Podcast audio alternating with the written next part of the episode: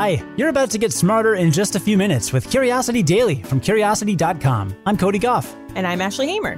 Today, you'll learn about what that blast of air you feel when you walk into certain stores is, microbes that survive in the desert by dissolving rocks with acid, and the latest science about how we learn, with help from renowned cognitive neuroscientist Stanislas Dehaene. Let's satisfy some curiosity.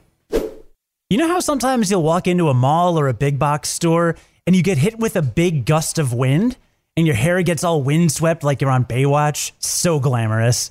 Well, I always thought that was the air conditioning or heat vents, but it's not. What you're feeling is called an air curtain, and it actually serves a very specific purpose. Yes, that windswept supermodel moment exists to save energy and, yes, money. Actually, I was so excited when I found this out. I remember. It's great. I didn't know it either. It's super cool. Right? So, air curtains are really simple devices. A fan pulls air into a unit mounted above an entrance, and blades shaped like airplane wings direct it down like a waterfall of air across the width of the door. That forms a jet stream that keeps cool air in and warm air out during the summer, and vice versa in the winter. An air curtain also keeps things from outside from getting inside, like pollen, insects, vehicle exhaust, and other pollutants. The downward stream of air produces a surprisingly effective barrier. An air curtain can back up a physical door and act as a second line of defense, and only turn on when the physical door opens. That's the way most malls keep their AC bill down.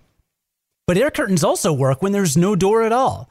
A lot of warehouse stores, like Costco, rely on air curtains as the only separation between inside and out.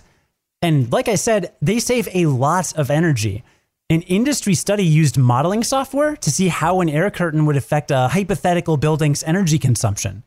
The researchers found that in all eight climate zones they assessed across the country, it saved energy. And that was especially apparent in chillier places, where a single door with an air curtain saved even more energy than a vestibule door.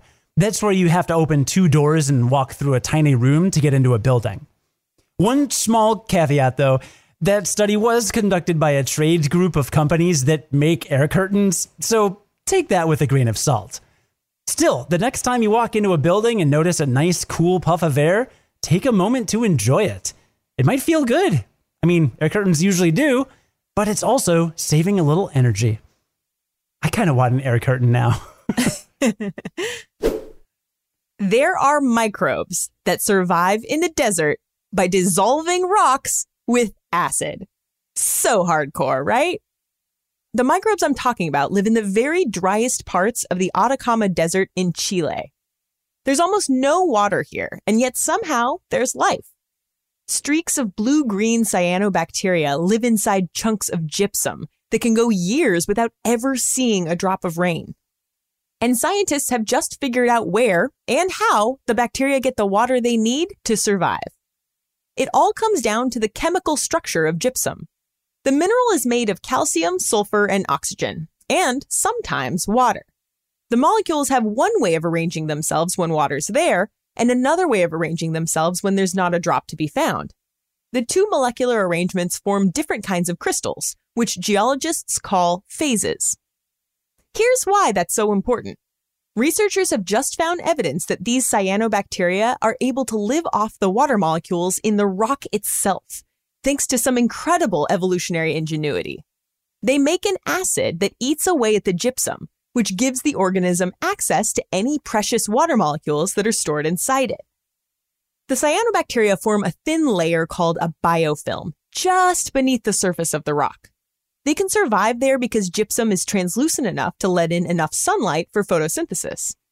Based on experiments, the researchers think organic acids in the biofilm react with the gypsum and make it release water molecules from its molecular structure. Once the bacteria have sucked up all the water there is to drink, they go dormant until there's more water to be had. This is a big deal for a couple of reasons. First off, it might give us a hint about the life that could exist or could have existed on Mars. The Atacama Desert is so similar to the Martian landscape that NASA has used it to test out prototypes of rovers we might one day send to the Red Planet, which definitely has water and probably has gypsum. The findings might have an effect closer to home, too. The researchers were really impressed by the bacteria's ability to switch in and out of dormancy based on the presence of tiny amounts of water. They think further study might help engineers develop technologies for water storage that humans could use in extreme environments on Earth or beyond. But whatever happens, don't underestimate microbes. There are some hardcore little organisms out there that will live anywhere and do anything to survive. You know, those are pretty hardcore cyanobacteria, but can they crawl through an air curtain? I don't think so. We're going to get a little meta today and learn about how humans learn with some help from one of Europe's leading cognitive neuroscientists. Stanislas Dehaene is the director of the Cognitive Neuroimaging Unit in France and author of How We Learn Why Brains Learn Better Than Any Machine, for now. His research has not only revealed new insights into how we learn, but also demonstrated how those insights can help us teach machines to learn better too. Let's start with a little background on what we've learned lately about learning. Well, one of the things that I argue in the book that, that we have learned is to go beyond the nature nurture debate you know, we realize now that uh, the, the human learning abilities are 100% nature and 100% nurture. The learning algorithm of the human brain, first of all, is uh, driven by the genome. We have a specific brain architecture which is different from the chimpanzees and which allows us to learn better. And it's also based upon foundational abilities, what we call core knowledge, that are present in every child of the human species and that serve as the foundation for later learning learning. So the idea of the child as a blank slate is completely gone now. Uh, we all know that infants have uh, very nice abilities, even in abstract domains like a sense of number or a sense of probability, which already put infants on the way to mathematics. I described it in the book because I think it's important. It provides a foundation for uh, school topics such as uh, the acquisition of arithmetic or even higher level mathematics. When we scan people who have learned uh, mathematics in school, we find that they're still using the same circuits that infants use in order to recognize that there is two objects and not three in front of them. Uh, it's a circuit which is foundational for math that starts with the sense of number and capitalizes on this and the sense of space and geometry in order to create the sense of mathematics. So it's all interrelated. It's not really about what we're born with and what we learn. It's all it all works together. Yes, uh, very much so. Uh, it's uh, uh, an algorithm which has been described in computer science. I think you know there's a lot of efforts to mimic the human brain. Uh, we're not quite there yet, but uh, the algorithm is called Bayesian learning. The idea is that you start with a hypothesis, you start with what is called a prior, but then the evidence that you get from the outside world adds to this prior allows you to select hypotheses which are correct and to discard those which are incorrect and to converge on a better model of the world. In a sense, uh, the way we describe the brain today is to think of it as a scientist. The, the child is a, like a scientist with uh, having hypotheses, a priori, but also the ability to test these hypotheses against the external world.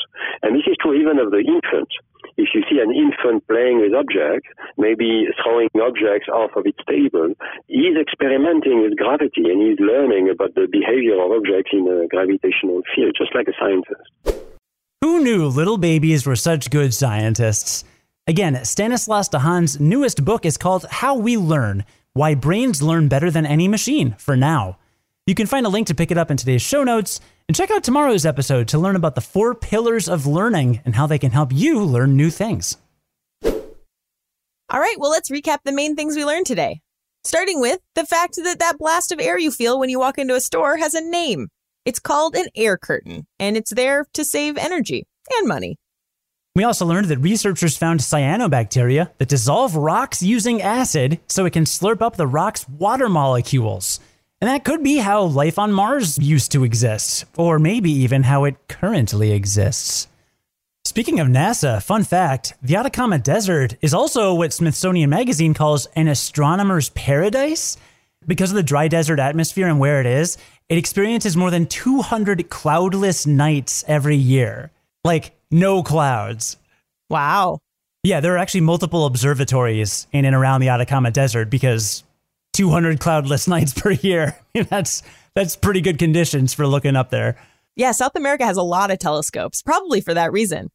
I just reread Contact and they detected an alien signal at the Arecibo Observatory, which is in Puerto Rico. There you go. Makes you want to visit. I'm just going to have to remember to pack a bottle of water. And we learned that neuroscience says that infants are not a blank slate, and they actually use the same circuits in their brains that elementary school students are using when they're in math class. Turns out human learning abilities are both nature and nurture. Yeah, and I like the tie in with Bayesian learning in computer science, which is that idea that you start with a hypothesis, then add evidence to add it to that hypothesis, and that helps you figure out what hypothesis is correct and discard the wrong ones. It's just cool to know that like babies are doing that, even when they're just playing with random objects. Your baby's going to be a little scientist, Cody. I'm so excited. Today's stories were written by Grant Curran and edited by Ashley Hamer, who's the managing editor for Curiosity Daily. Today's episode was produced and edited by Cody Gough. Join us again tomorrow to learn something new in just a few minutes. And until then, stay curious.